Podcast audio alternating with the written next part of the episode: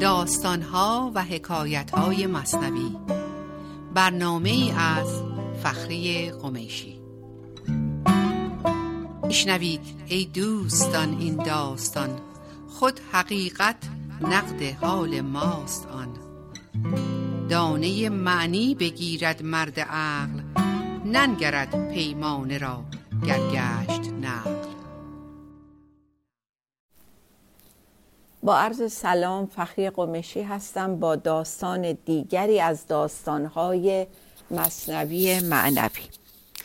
داستانی که امروز با هم می‌خونیم باز هم از دفتر چهارم هست از سطر 388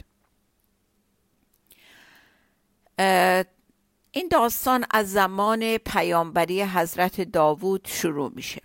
روزی به حضرت داوود ندا رسید که خانه برای من بساز.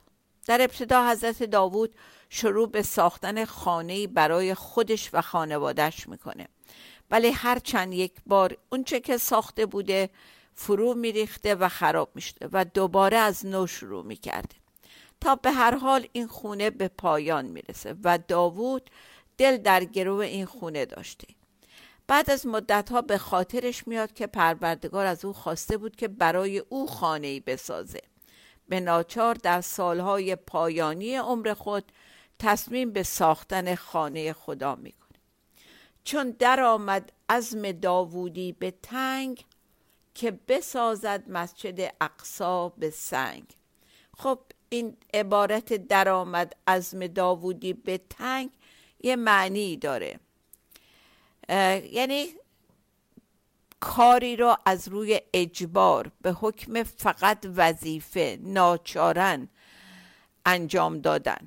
به صرف اینکه این دستور باید انجام بشه و چاره جز انجامش نیست. ولی با تمام میل و رقبت باطنی این کار رو شروع نکرد. و شایدم به خاطر اینکه فقط دید دیگه وقت تنگه و داره به آخرای عمرش نزدیک میشه. به هر حال وح کردش حق که ترک این بخوان که ز دستت بر نیاید این مکان. یعنی دست بردار از شروع به ساختن این مسجد که این کار از دست تو بر نمیاد و ما تقدیر نکردیم که این رو تو بسازی. نیست در تقدیر ما آنکه تو این مسجد اقصا براری ای گزین. ای شخص برگزیده ای داوود تقدیر و خواست ما بر این شد که انجام این مهم را از تو بگیریم و به دیگری بسپاریم. گفت جرمم چیست ای دانای راز که مرا گویی که مسجد را مساز؟ حضرت داوود می‌پرسه ای دانای رازها جرم و گناه من چیه که اجازه ندارم این مسجد رو بسازم؟ گفت بی جرمی تو خونها کرده ای. خون مظلومان به گردن برده ای. پروردگار در جوابش میگه که تو خون مظلومان بی گناه و بی جرمی رو ریختی و به گردنته و تو گناهت اینه که ستمکار بودی.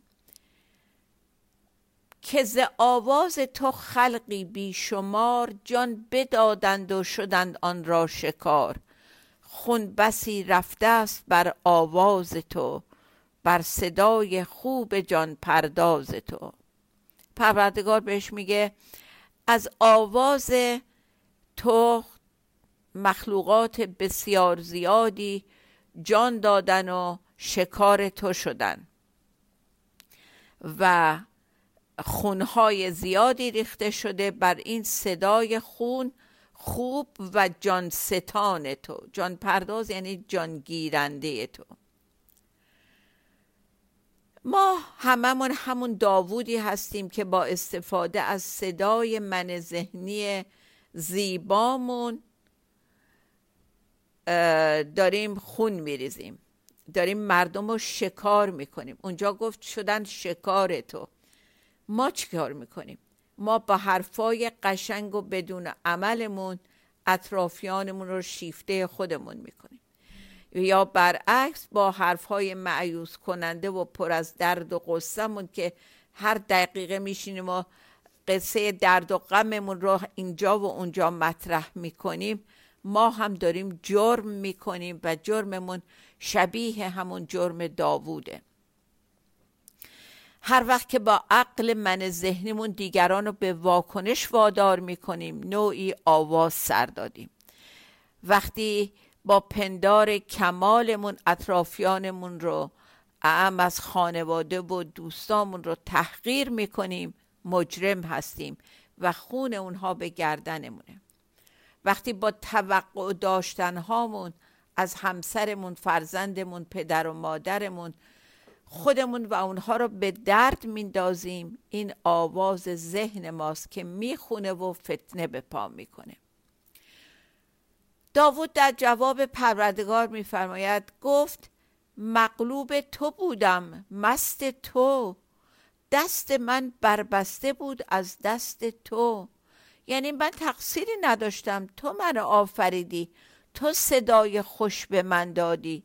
دست من بسته بود دست و بال من بسته بود و هیچ کاری از من ساخته نبود. نه که هر مغلوب شه مرحوم بود نه که المغلوب کل معدوم بود. مگه نه اینه که هر کی مغلوب خدا بشه مورد رحمت خدا قرار می‌گیره؟ مرحوم یعنی مورد رحمت قرار گرفته شده. و مگه نه اینه که هر که مغلوب خدا بشه معدوم خدا میشه. یعنی در راه خدا نابود میشه و در درگاه خدا صفر میشه. خب متوجه شدیم که پروردگار داره داوود رو به یک اشتباهش متوجه می‌کنه. ولی داوود داره عذر و بهانه میاره و سعی می‌کنه که بگه من تقصیر ندارم و از پذیرش گناه شونه خالی می‌کنه و داره تقصیر و گردن خود خدا میندازه. یعنی داره عذر و بهانه میاره. کاری که عاشق کرد در مقابل معشوق تو اون داستان و انود کرد با مرتزا خدا در جواب داوود میفرماید گفت این مغلوب معدومی است که او این کو یعنی که او. این مغلوب معدومی است کو جز به نسبت نیست معدوم. ای قنو. میگه این مغلوب شدن تو مطلق و خالص نیست بلکه نسبیه. یعنی تو صد درصد مغلوب و خاک من نشدی. هنوز خودت مطرحی برا خودت. خودت حرف اول برا خودت می‌زنی. یقین کامل پیدا نکردی. ایقنو یعنی یقین پیدا کردن. یعنی در من حل نشدی آب نشدی. خب یادتونم هست که همون اول اول داستان داوود اول برا خودش خونه درست می‌کنه و دلیل اینکه هی این خونه خراب می‌شد و داوود متوجه ایراد نبود دوباره از اول برا خودش داشت خونه میساخت.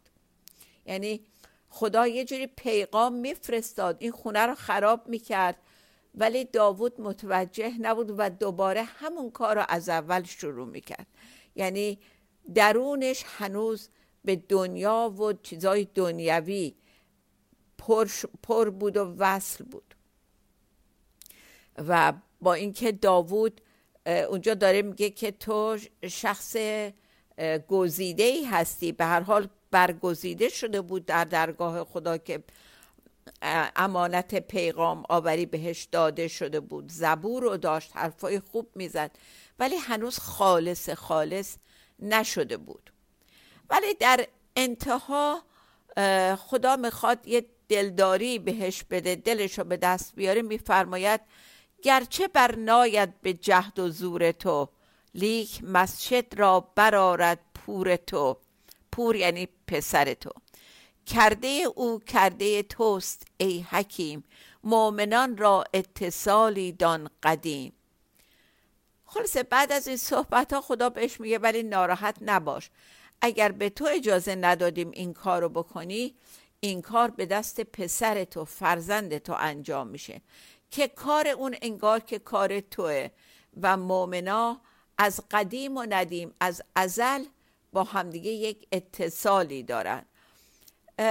یعنی این که کار پسر تو افتخارش به تو هم و به هر مؤمن دیگری هم می‌رسه. چرا که مؤمنان در اعمال و کارهای خوب به هم وصل هستند و حواسمون باشه. وقتی که کار خوب دیگران رو می‌بینیم در ما حسادت ایجاد نشه. چون مؤمن لذت می‌بره از کار خوب دیگری. نه اینکه حسادت بکنه و بگه ای کاش این کار به وسیله من انجام شده بود و به نام من ثبت می‌شد. خب یه تنفسی بگیریم و برگردیم به این داستان زیبا. ادامه بدیم. با ما باشید.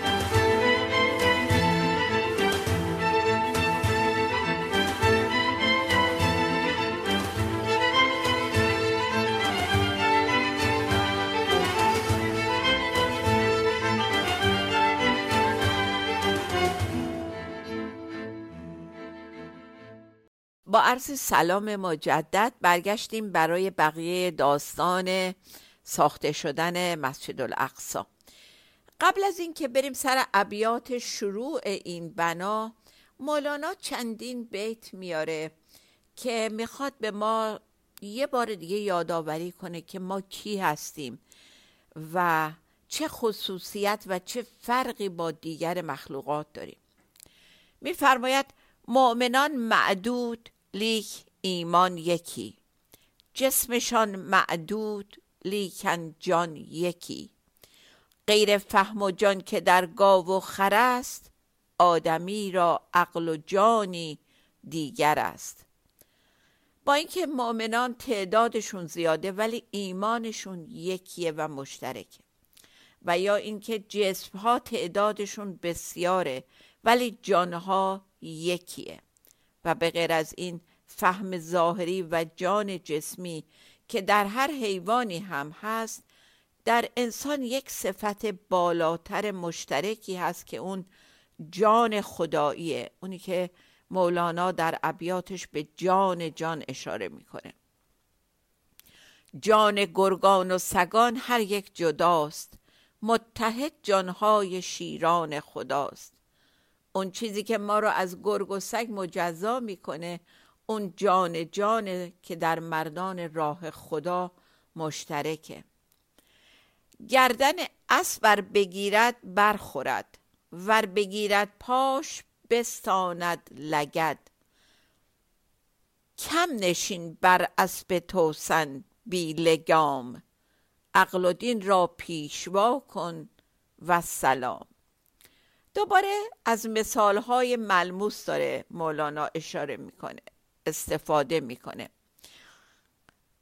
مثال یک اسبی رو میاره که می‌خوای رامش بکنی و بهش دهنه بزنی و ازش استفاده کنی. میگه وقتی به یه اسب وحشی می‌رسی اول گردنش رو بگیر بهش دهنه بزن به جای اینکه بری پاشو بگیری.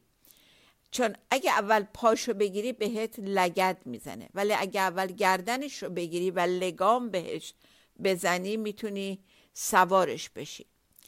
اینجا منظورش باز این تمثیله. میگه که این اسب سرکش من ذهنی ما بایستی اول دهنه و لگام بهش بزنیم و بعد سوارش بشیم. دقیقا وقتی ما ناظر بر ذهنمون و با من ذهنمون باشیم این همون لگامه که بر من ذهنیمون می‌زنیم.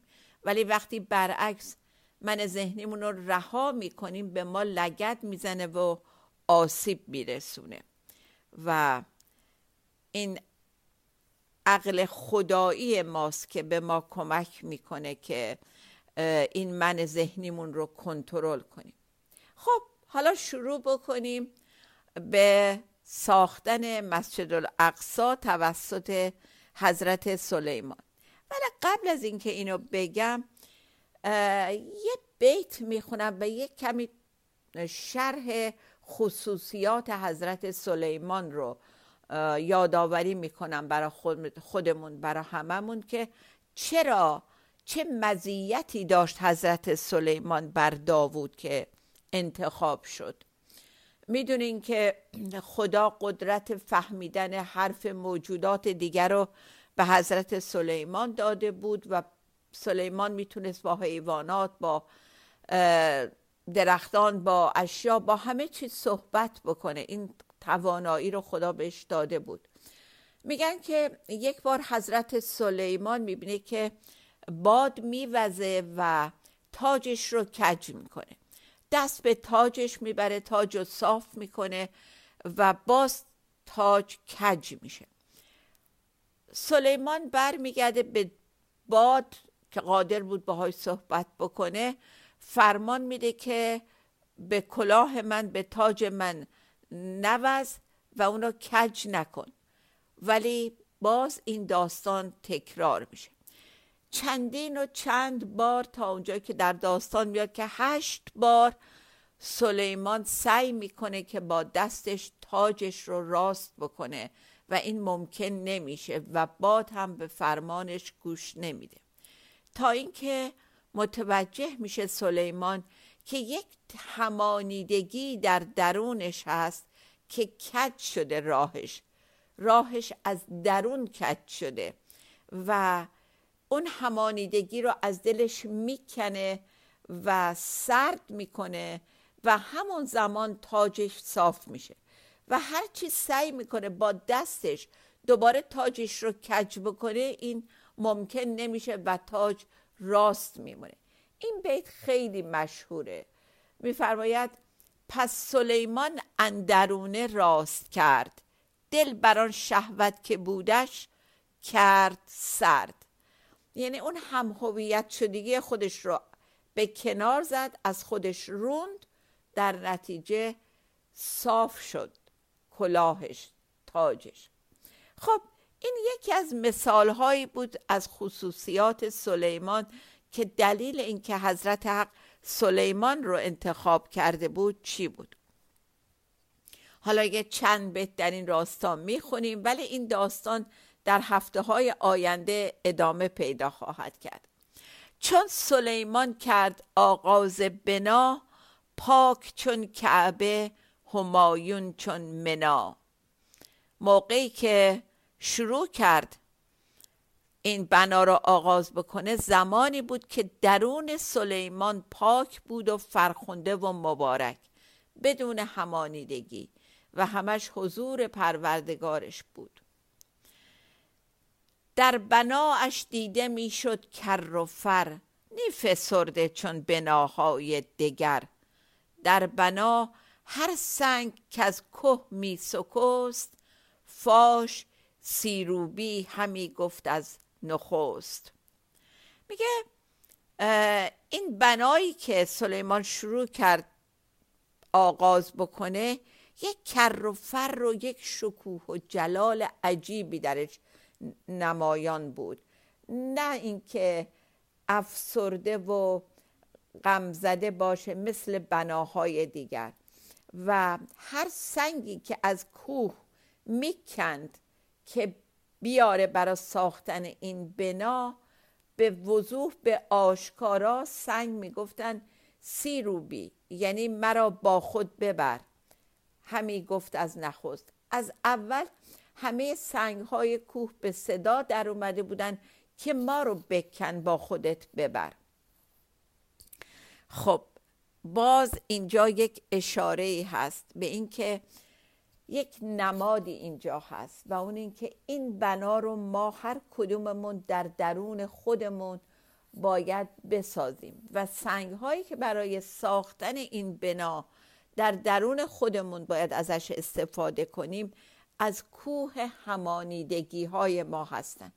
وقتی ما تصمیم بگیریم کوه همانیدگی هامون رو خراب بکنیم و کم کم از سنگاش بکنیم و به دور بندازیم اون سنگ ها خودشون با اشتیاق کنده میشن و مرتب به ما میگن منو بکن منو ببر منو با خودت ببر. یعنی چی؟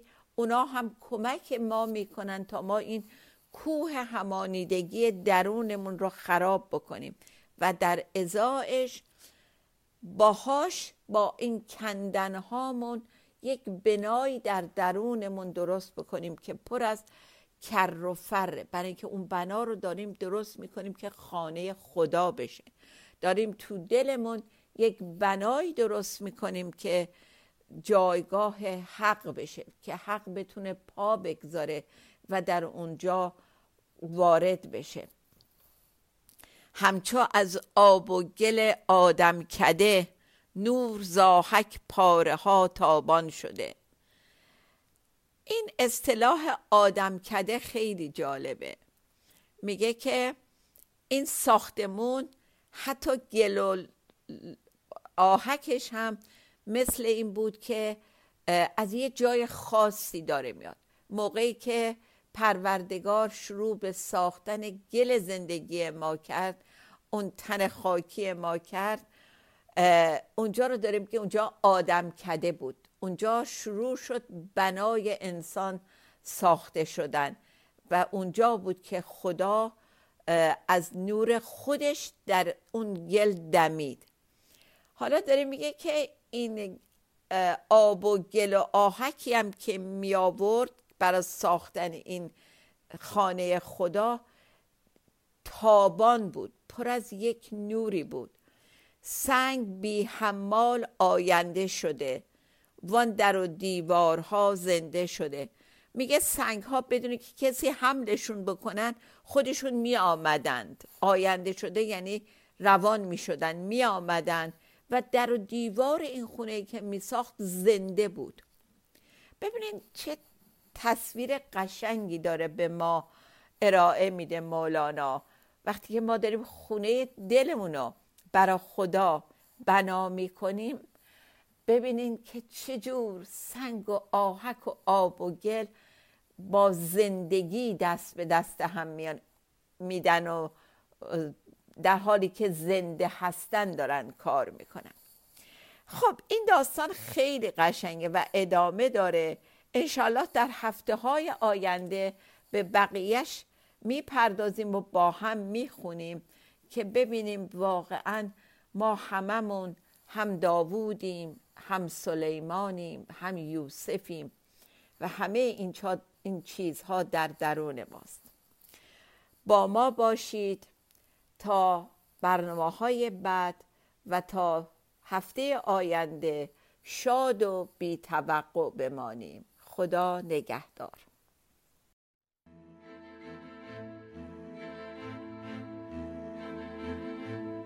دل رو با دل نشین شیرین ادا نازنین.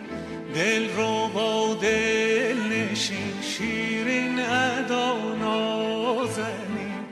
به کجا رفتی بیا تب و تابم را ببین؟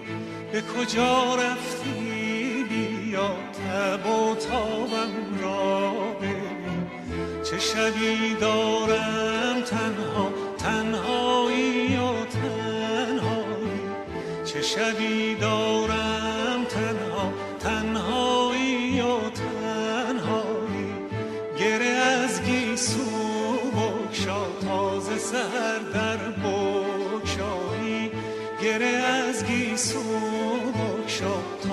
سر در بکشای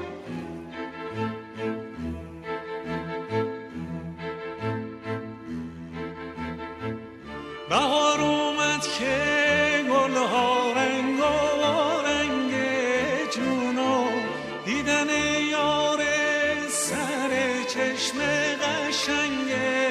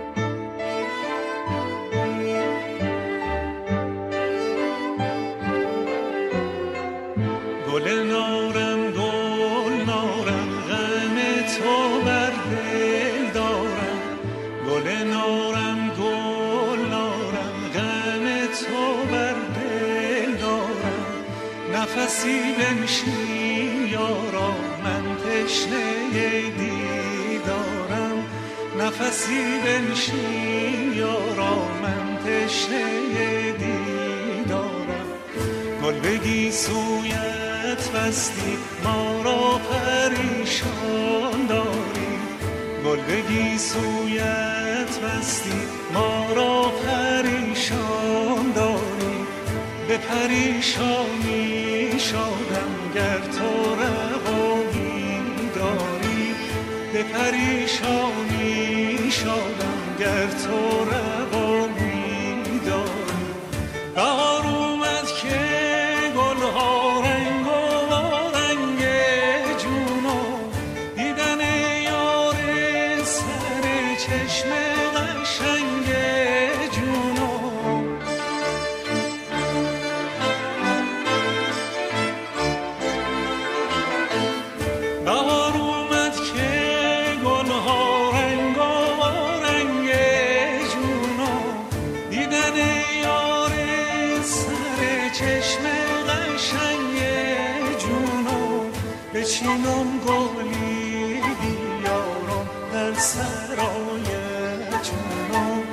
de vino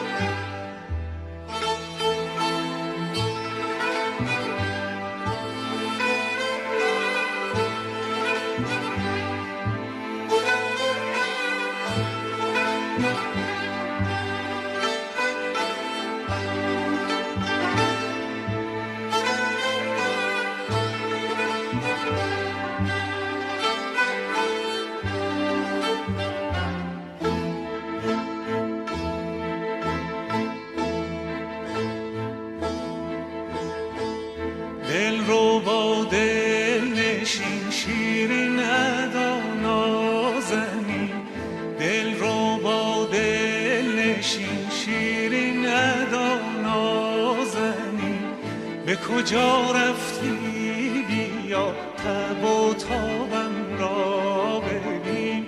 به کجا رفتی؟ بیا تب و تابم را ببین. چه شبی دارم؟ تنها تنهایی و تنهایی. چه شبی